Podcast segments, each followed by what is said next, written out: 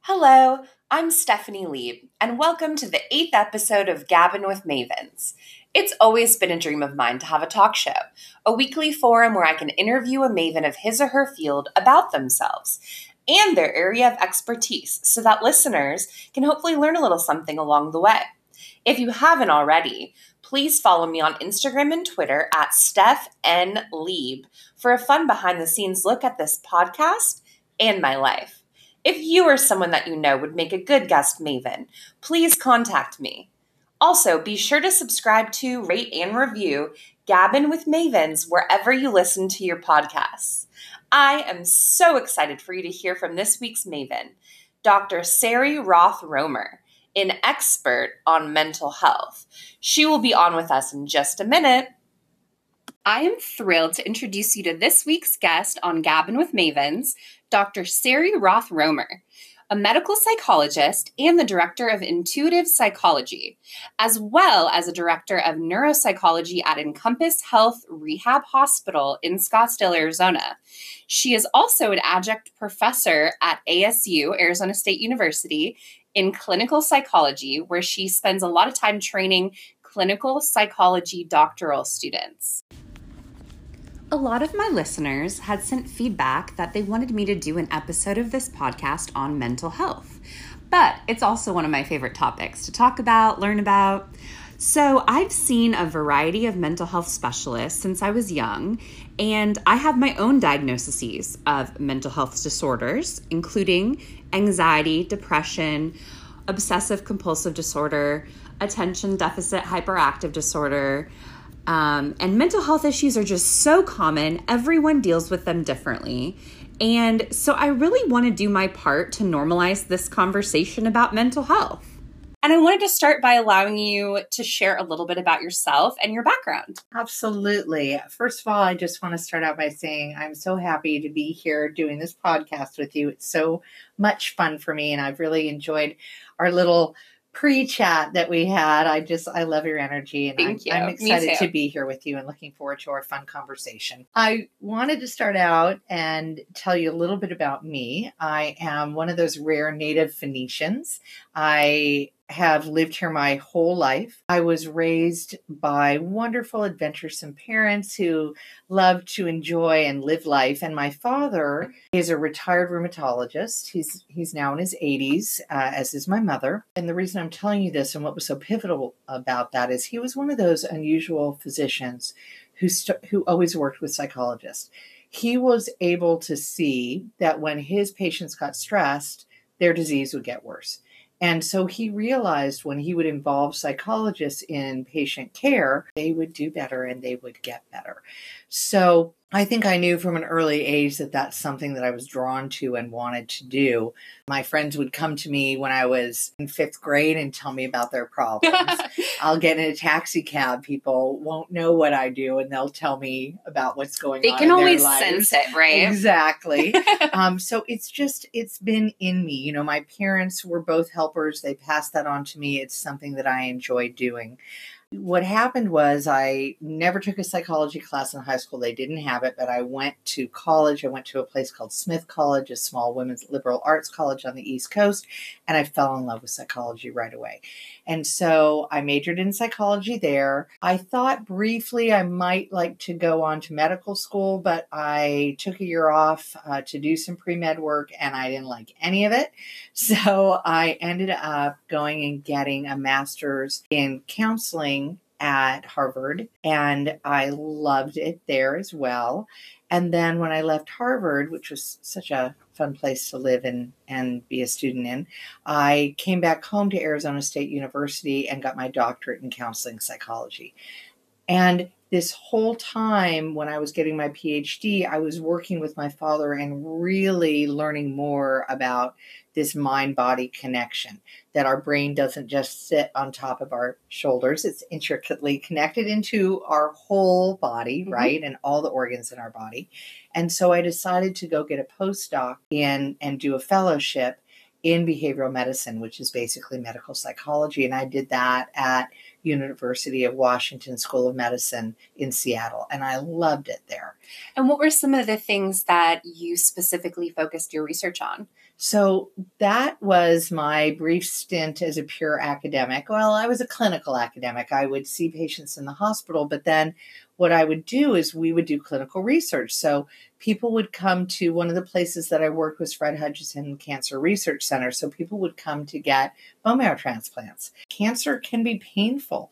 So that's when I started doing pain management research. And I also there learned the value of social support. I did a lot of work in social support. My dissertation when I was in graduate school was looking at social support in women with rheumatoid arthritis, particularly looking at marriage. And I really learned that social support is everything. You know, they joke about how the best medicine is family. It really is. Love is the best medicine. And it doesn't have to come from family. It can come from, you know, the family that you choose as well. So that was really where my research was. It was looking at chronic pain. It was looking at how people coped with devastating chronic illness and looking at social support. I also started my interest in cognitive function at that time. So a lot of times when people get cancer treatment, it affects their thinking. So I started doing some research in that area as well. Interesting. Sometimes people get this weird thing called delirium where people get confused mm-hmm. after a medical illness and they feel like they're going crazy, only they're not going crazy. So I was really fascinated by that and did some research on delirium as well because what happens is when you treat the medical issue, all that goes away. It was just your brain out of balance. Right. So that's a little bit about me. One of the favorite things that I've done that I'm really proud of, I was invited to give a TEDx talk in Fountain Hills, and I got to talk about the healing power of compassion. It was so fun for me. It was probably the scariest thing I've ever done because public speaking is everyone's well, one of their top fears. I love public speaking, but I'm used to public speaking like this, in where a small setting. I, exactly, or where I'm having conversation yep. and there's back and forth, and this is you being taped. You're on stage, going out to thousands of people. Well, you did a great job. But oh well, you're so sweet. but it was so much fun, and it was what what it did for me is it really highlighted for me how important compassion is in our lives and what a healing power it has. I really, really became a huge compassion advocate after I gave that talk obviously there's different types of therapy and different types of mental health providers. More modern types of therapy that are becoming popular are emdr animal therapy etc and then within mental health providers there's so many different titles. And what do they mean? So i'll start out with a little bit of a joke. So there was a psychiatrist that I used to refer to uh, who worked in Mason, wonderful, wonderful guy. And he would tell his patients, Yeah, Dr. Roth-Roemer is so smart. She really could have been a psychiatrist. And the first patient who said that to me, I said, That's so kind. I said, Would you tell him I feel the same? He's so bright. He could have been a PhD psychologist. so that's a question I get asked a lot. What's the difference between psychology and psychiatry? Psychiatrists are medical doctors. Mm-hmm. So they go to medical school and they get trained to prescribe medication. Mm-hmm. Occasionally they get trained in therapy, typically they don't. Some psychiatrists will do therapy. Mm-hmm. The psychiatrists who take insurance tend not to do therapy. They prescribe medicine because the insurance company won't pay for them to do both. Typically, what happens is a psychiatrist will refer to a counselor for therapy. Not always, sometimes they'll do it themselves. So there's a bunch of different types of therapists. There's marriage and family therapists you've heard of, they get special training for that. There are master's level social workers mm-hmm. who do counseling, they get trained in that and have a degree in that.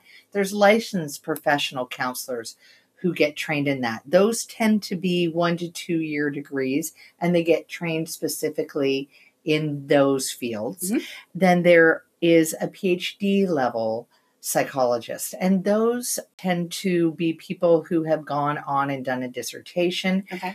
And sometimes they will choose to go and do research, and sometimes they'll choose to go and do clinical work, or they'll choose to do both. There's also a PsyD that's specifically a doctor of Psychology, it's similar to a PhD, but they don't do a dissertation. So, how does someone know where they start getting their mental health assessment initially? I often ask them to talk with their physician if they've got a doctor because they may have some good recommendations. You can also ask friends and family if they see someone. So I think referrals are a great mm-hmm. place to start.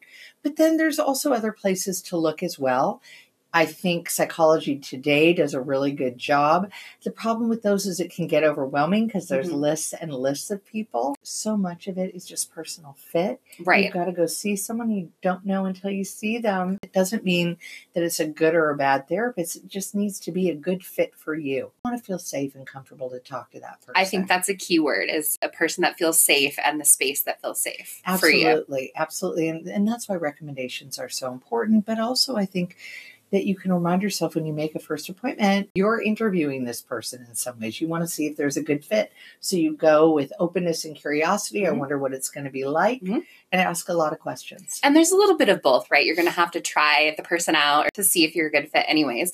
But you can also do a lot of research on maybe the things, like you said, that they specialize in. Well, and another really good way, believe it or not, go to their website and trust your intuition. When you're on that website, pay attention to how you're feeling as you're looking at it. So, obviously, there is talk therapy over here, and then there is medication assisted. Researchers are looking at the possible benefits of cannabis, ketamine, LSD, psilocybin, which are magic mushrooms, ayahuasca, MDMA as possible mental health treatment options. What are your thoughts on that? Well, I'm excited. I'm excited that there's so many more alternative treatments that go along with standard medicine. I think just like standard medicine, it's also individual. One of the things that's really cool, and you may know about this, is they now have genetic testing. So you can do cheek swab or a blood test, typically a cheek swab, and then your doctor can get it back and tell you, you know what? If I tried this particular medicine, you're unlikely to respond well to it because it doesn't look like you metabolize yes. it genetically. And so we're going to maybe stick to this type of medicine. It doesn't say that that type of medicine will work, right? But it it gives you a better chance and you don't have to hunt around in the dark as much. That tends to be one of the top complaints of people that have gone to see a psychiatrist is that any medication you try or any treatment that you try you have to try it for a while and you might have to try four different ones. And so things like that have really helped cut down on the time and the process that it takes to figure out what's going to work best for you. Absolutely. You know, here's the thing medication can be really, really helpful in the right circumstances. I don't think everybody needs medication, but when you need it, you need it. And sometimes you do hit it right in the first time, which is really wonderful. I'd say probably I don't know, 40 to 50% of my patients also see a psychiatrist as well. Mm-hmm. But what's wonderful is that there's other treatments besides medication. And I just recently read a wonderful article and it talked about how really exercise and changes of diet should be first line before we start with medication, even for some people. I mean, if you've got bipolar disorder, you need medication. If you've got a depression that you've been going to therapy with and you cannot get it managed and you're not able to get yourself to do the behavioral skills, uh, psychological skills, and coping skills that you've been working on with your therapist, you may need medication. Sure. So those those are times when you need it. I have been prescribing exercise to my patients for 20 years. Mm-hmm. Because it makes them feel so much better. It makes me feel so much better. And I'm mm-hmm. not talking about you have to be, you know, a marathon runner or bike rider. I'm talking about walking 20 minutes every day, you know? And within that, I know the outdoor side of things and the sunshine side of things is huge for me, at least. It is. I think exercising, you are so right, exercising outside. And you know what? It's not just because it's enjoyable, it's because you have you heard about this whole microbiome issue? Have you heard about the gut as the second brain? Mm-hmm. The gut has so many serotonin receptors, just like the brain does. Mm-hmm. And there's something about being outside and being in nature and getting those bacteria into your gut that gives you extra benefit. What would you say are the most common mental health disorders? So I think there's a wide range of them. I think depression and anxiety, and there's a full spectrum of depression and anxiety, right? Bipolar disorder, schizophrenia, and psychotic symptoms are less common, but they do occur. ADD, ADHD, we are seeing a broader spectrum on the autism. We used to think that people grew out of these things, but they don't. Your brain is your brain. The thing that's good is that the brain is plastic. And what I mean by that, it's not literally plastic. Mm-hmm. But what I mean is it's changeable. We used to think that you were born with all the brain cells that you were going to be born with. And we used to think that if you got brain damage, then you were done with those cells. But now we know that there's a part of the brain called the hippocampus that grows new brain cells. And if you're treating your brain well, exercise, diet, sleep, you're going to hear me talk about this a lot, that you actually grow new brain cells. And that when you come into therapy, something called neuroplasticity takes place. Have you heard of that mm-hmm. term before? And so it's basically rewiring your brain. So the thing that's wonderful is that just because you have these difficulties doesn't mean that they're going to stay the same over time. These are treatable illnesses. Depression, 80% treatment rate. That's huge. There aren't very many medical issues that are 90% treatable. And let me tell you, depression is a medical issue. Mm-hmm. It it has to do with the brain. The brain is the target organ. We used to talk about functional versus biological differences. And the reason I point this out is it's all biological. Your brain is biological, your brain is part of your body, but it gets so stigmatized because it gets acted out in behaviors. It changes your personality. But the thing is, we are coming into all these new treatment modalities. I think we're going to have more and more genetic targeted treatment modalities that we're going to really be able to change people's brains. What are some of the specific daily practices? that people can do outside of their therapist office. Absolutely. So, meditation huge in changing the brain. There's so much research on this. Every single patient who comes into my office gets prescribed exercise and meditation. My favorite is a compassion meditation. It's an ancient meditation, and they've done so much research on it. And what's cool is what they found is when you practice this every day, you grow new gray matter in your brain. How cool is that? That your brain literally changes.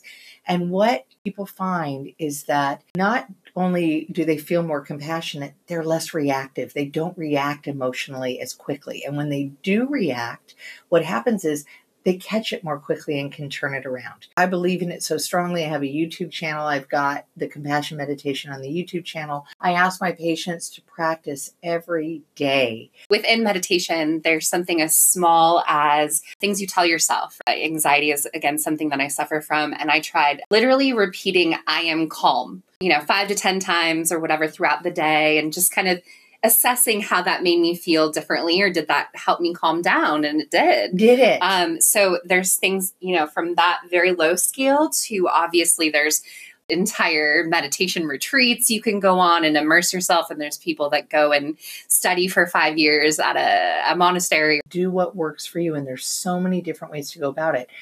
Another simple meditation is the breath. Mm-hmm. the breath is the way in to calming that central nervous system down it's wonderful that you were able to say to yourself, I am calm, I am calm, I am calm. But if you would have said to yourself, calm down, calm down, calm down, that probably would have worked a little bit less. Mm-hmm. With the I'm calm, you are giving yourself a suggestion right. and a perspective. Maybe try to be calm. exactly.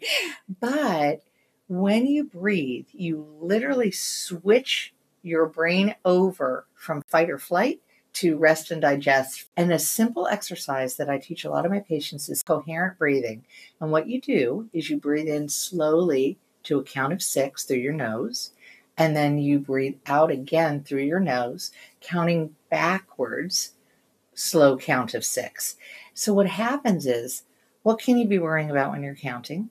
It would probably make you focus on something else like the counting versus what you were thinking about before. So, kind of distract you from your own thoughts. You'll get to this point where all of a sudden your heart rate and your breath rate are synchronized. That's why it's called coherent breathing, and you'll feel calm. You mentioned exercise, meditation. What are some of the other top top things that you can do on your own every day? Okay, so you can talk kindly to yourself. Mhm. You can catch yourself and pay attention to when you're going after yourself and saying unkind things and simply label that as unkind. That's unkind. I'm not going to speak to myself that way anymore. Paying attention to how things are affecting you is really important. Happiness is catching. So if you surround yourself with positive, happy people, you are going to have a tendency to be happier and feel more positive. The opposite is true as well. If you surround yourself with depressed people, you are going to be more likely to catch that. It's communicable. We were talking obviously about who you surround yourself with and positive people. Not everyone feels like that every day. And so compassion is telling yourself that that waitress might be going through something you don't know about and realizing that and kind of going with that. I love talking about compassion, and you are spot on. That is a really good example of compassion, and even further, not wanting to add to that person's difficulty. In fact, wanting to try to help a little bit. So, it's really understanding, and the basis of compassion is we're all just human, right? We're all just human. And sometimes we don't cope as well as other times. And to be able to have compassion and understanding for that. And when you do that, let's say it's easier to do with a waitress because you don't know that person. Mhm. It's harder to do with a friend Or or, a parent or yourself when something annoying happens. And so I, I love that you said yourself because self compassion is such a huge important thing too. We speak to ourselves in ways that we would never speak to people that we care about. It's not helpful. It's not kind. It's not helpful in any way. And so that when you catch yourself speaking to yourself unkindly, to really label it as that and turn it around and say, you know what? What's something more helpful I can say to myself right now? That's true. And I really think it's so important to allow yourself to be human, to allow yourself to be imperfect because we just are. And sometimes mm-hmm. we just hold ourselves and others to too high of a standard. So if you can get rid of self judgment or at least lessen it, hmm if you can get rid of judgment of others or at least lessen it, hmm it leads to a happier life. And I know I really relate to the self part within this compassion conversation. I feel like I'm pretty compassionate to others, but like you said, the negative self-talk and also being my own worst enemy. And how can I spin that and how can I how can I change that that conversation to myself and hopefully continue being compassionate to others? Right. And so what you do is you intentionally say to yourself, I don't want to be my own worst enemy. I want to be my own best friend. And so that's what I'm going to do. Right? I I know how to be compassionate and I know how to support my friends, which means that I know how to be compassionate and support myself. Being your own worst critic and perfectionistic is something that a lot of people struggle with. Absolutely. And one of the things that patients will say to me a lot is, I am like this. Well, that's just how I am. Well, that's just how I've always been. And I love to give this Deepak Chopra quote, which is Do you want to be a prisoner of your past or a pioneer of your future? And I've never had anyone say that they wanted to be a prisoner of their past. And I think that all relates to to what you're talking about about that that research and all of these things are showing finally that you can retrain your mind. You can retrain what you tell yourself, what you tell others, and and that's such a big part of of the compassion conversation, I think, right? It is. And I'm fond of telling people, you know, you're only as scared as you tell yourself you are. Mhm. You're only as unhappy as you tell yourself you are. And what that gets at is perspective. And Mhm. compassion is perspective as well, right? That helps kind of calm you down when you have compassionate Mhm. feelings about someone. It gets you out of being so emotionally reactive and defensive. Now, what would be one comment you would say about, especially in today's day and age and in our environment politically, that people are really out there with their views and you might disagree with them? And so that all comes into are you compassionate for that person and their views and the differences? I think that's such a great point. We are so polarized now. We think what we think and we feel so strongly about it. And the, the quick little trick to do on that is to remind yourself that person, they feel as strongly about what they think as I do about what I think. And you don't have to agree, and you may not at all agree in that difference of opinion, but you can realize that you can be respectful that they feel strongly about what they feel about. I love that word, respect, because whether it's at work or with a stranger or your family, accepting people's differences is is really about respect. It is. And the comment that I make a lot, and I do this in my own family because there's some political differences, is I say, I love you too much to argue about this. Mhm. And so we won't argue about it. So, obviously, that's a perfect segue into the conversation of boundaries. So, do you want to talk about that a little bit? I love boundaries. Boundaries are the key to happiness. Just like I think compassion is so healing because we recognize the humanness of another person, boundaries helps us know where I end and you begin. So, how do you know that you're having trouble with boundaries? Well, if you are taking responsibility and feel responsible for someone else's emotions, their happiness or their upset, if you expect someone else to be responsible for your own happiness or think that they caused your upset, that's when there's some boundary crossing there because we are all, and I know you know this, we are all responsible for our own feelings, right?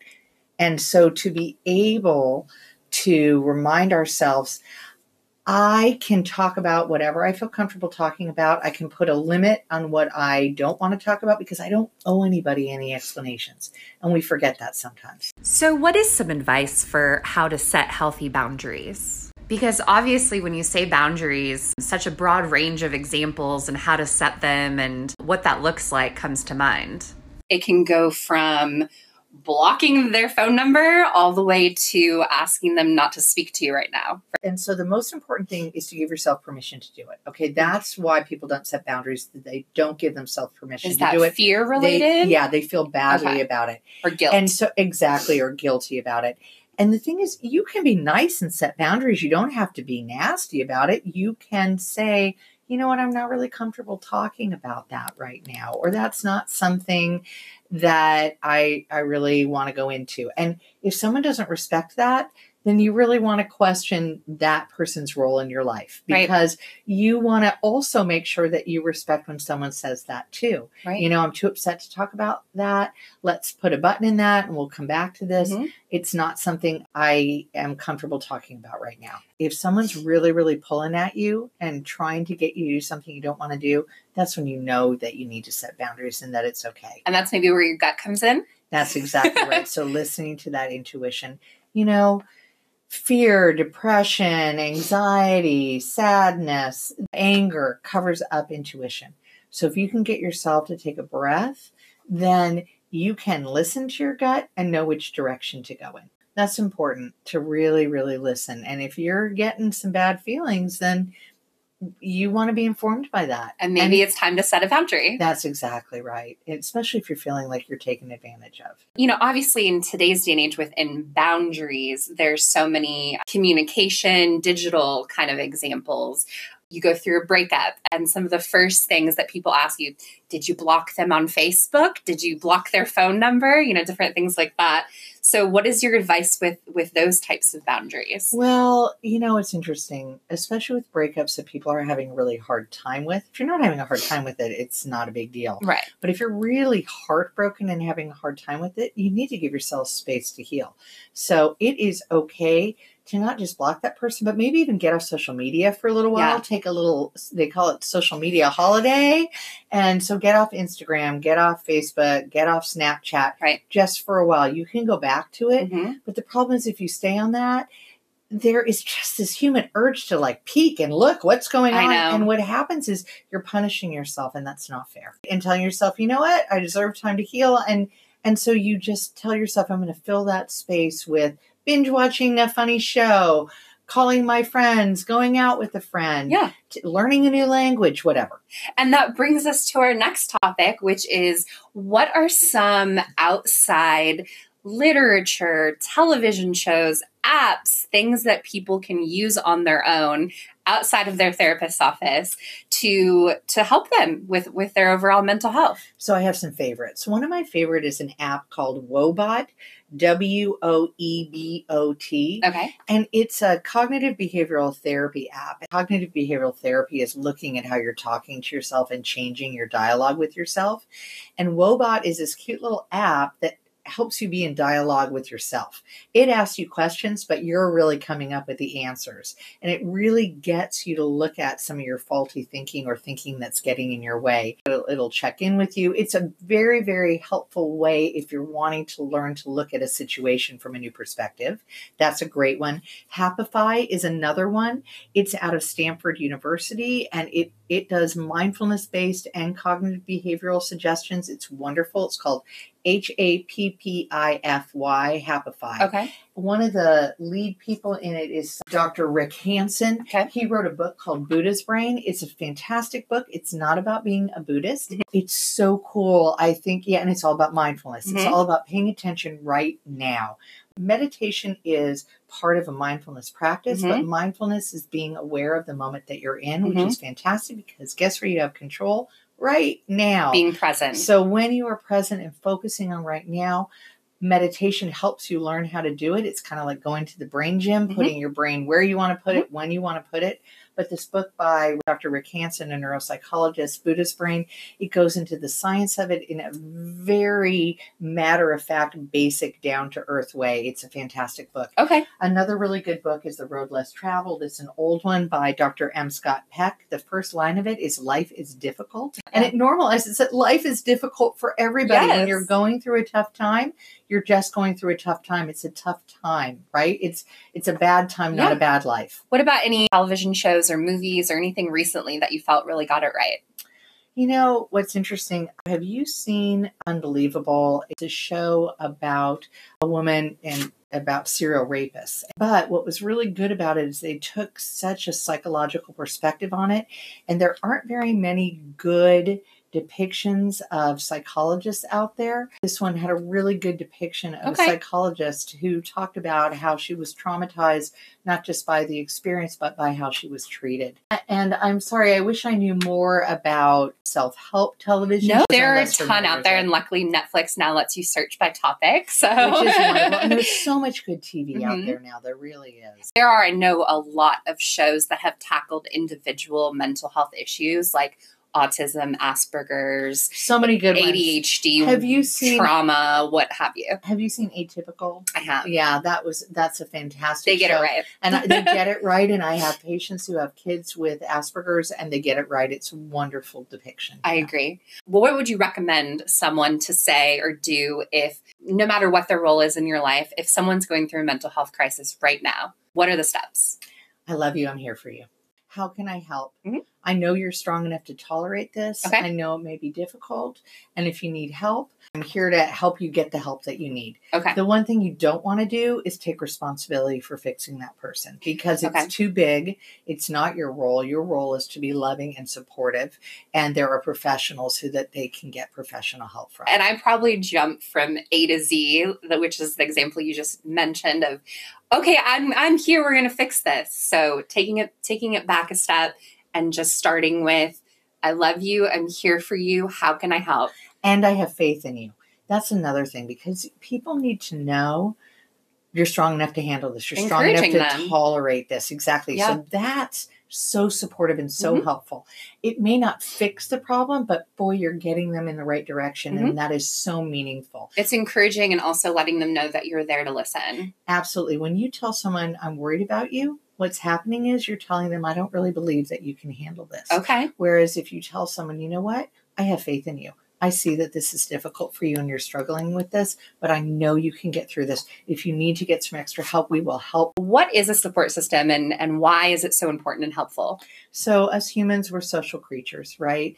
The soil that we thrive in is social connection. Now, we're all different on the degree of social connection that we can tolerate. Some of us are more loners, and there's just a you know very small select few people, and some of us have a gazillion friends. And when we need support, we're going to pick up the phone and give them a call. Wherever you are on that spectrum is just fine. Be who you are, but the worst thing you can do when you're going through a tough time is isolate and push people away.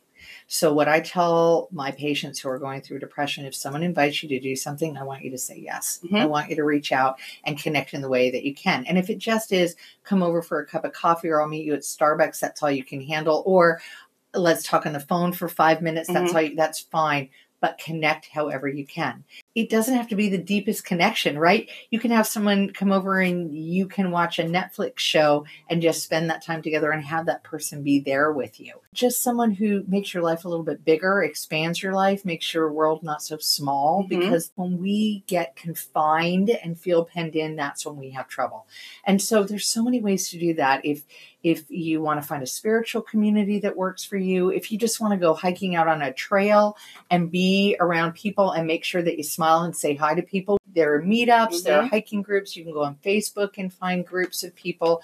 And you know, a really simple way to do it is when you're walking around, smile at people. Research that shows people who say hello to people are happier people. That's it's true. a simple way of connecting, but it is a small connection. And if you experiment with that, if you go around and just give just not like a scary smile to Right. people, I do that sometimes. I have to but if you give just a little smile to people, it's really interesting how good it feels when someone shares a smile with you and smiles back. it totally is. And it comes back to your compassion conversation that you never know what someone's going through Yeah. for that day and mm. what, what a smile can mean to them. We all need to feel noticed and connected. Okay, last topic, and then we'll kind of wrap up here. What are some tips for for communication within sexuality and intimacy in a relationship? Only share as much as you're comfortable with. That's a boundary, and that's an important boundary. You know, one of the things that us humans have a hard time with is vulnerability. I don't know if you've heard of Brene Brown before, B R E N E, Brown, spelled like Brown. She's got a couple of TED Talks and a gazillion books now. Her TED Talk just took off, and she talks about vulnerability as something that you can open and close at will. In order to have relationships with people, you have to have some vulnerability, but you don't have to be wide open and vulnerable Mhm. all the time. When you're building trust in a relationship, it's okay if someone asks you, for example, how many sexual partners have you had, to be able to say, you know what?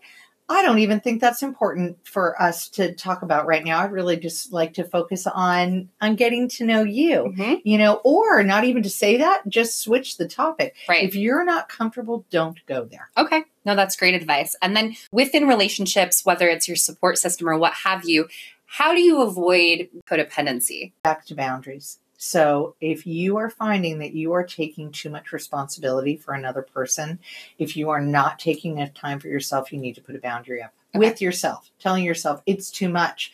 I am getting in this person's business and I'm trying to live their life, and I, I can't possibly live their life because it's not my life to live. And just having that awareness, I think. Absolutely. Although, huge. you know, I'm talking like an expert about this, but I'm a mother of a 21 year old son, and he will tell you I'm not always so good at this. everyone takes from their family of origin and, and what they learned growing up and what that looks like and does their best as their own parent. If at first you don't succeed, try, try again, right? Have another kid. Exactly. Try with them. hilarious. That's funny. But, but the truth is, seriously, if you mess up, own it. Darn it, I messed up. I'm Mhm. sorry. I'm I'm working on this. I'm I'm a work in progress. Absolutely. So we're going to end strong and positive, and I wanted to see if you could just share one or more examples of someone that's benefited from your advice, your work, and and your career. Of course. So I love what I do. I'm one of those people who I'm lucky. You can tell, I like talking to people. So I love You're in it. the right field. I had a young man come in the other day and he talked with me. He now has a job that he loves, a girlfriend, and he's getting ready to move out of his parents' house and he's in his late 20s. When he first came to me, he hated his job. He didn't feel that he was good at anything. He would get bouts of anxiety and depression. He also has ADHD. Sometimes he would get so overwhelmed he would stay in his room for hours and not leave. He would push people away. He, he did not feel lovable. And he said to me just the other day, I can't believe where I am in my life right now. And I said to him, Well, how did you get there? He goes, Well, you helped me. And I said, Well, I go, maybe. I go, but you did this work. right. That's what he did. He was vigilant about the self talk. He was vigilant about the compassion meditation. And even journaling too can be a big thing for people, right? Absolutely positive journaling. Mhm. You've got to focus on the positives. You've got to look around at the good in your life. And with all my patients, I'm working on hope. Hope that there can be change. Hope that their symptoms can go away and that they're capable of doing it, that they're capable of working through the discomfort that they're feeling. I always tell my patients focus where you want to go, paddle where you want to go, look ahead. look at where you want to go. Because if you're looking at your fears, that's where you're going to go. Focus in your mind's eye where you want to go and tell yourself, I'm not sure how I'm going to get there, mm-hmm. but I'm aiming at that. You may not get to that mm-hmm. exact spot, but you're probably going to get in the vicinity. Well, I got asked once when I was teaching a class of teenagers, how many of your patients get better? And what I said to them was, any of my patients who want to get better, who truly want to get better and are willing to do the work will get better.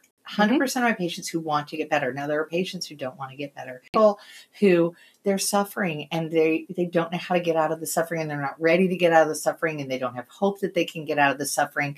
And sometimes they get in their own ways. As human beings get in our own ways sometimes. And would you say that's related to you know honesty and awareness and kind of for, for yourself and your situation? it does. I think what happens is it has to do with overwhelm and it has to do with how they feel about themselves. So where i'm always starting with people is getting them to trust themselves to like themselves to look at the good in themselves. If they can't that's where I'm going to start is really getting them to focus on their strengths and capabilities. Because if you don't have that, if you don't have hope, you can't move forward and get better. That self love and self care is, is. is kind of number one. It is. Well, lastly, how can people contact you and find out more about you?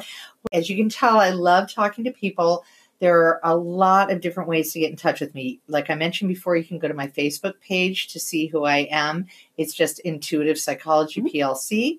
You can go to my website, which is www.intuitivepsychologyplc.com. My TED Talk is on that page and my blog is is on that website. And then my office phone number is 480 261 4061. Oh, and my YouTube channel, which has some videos with guided meditations that people like on compassion, pain management, simple mindfulness meditations. All of them are brief. You have a minutes. very calming voice. I'm sure that they, they can be very helpful, I'm sure. thank sure. You. Well, thank you all so much for listening. Thank you so much for coming on the show. And be sure to subscribe to Gabbin' with Mavens wherever it is that you listen to your podcast. I will see you all next week.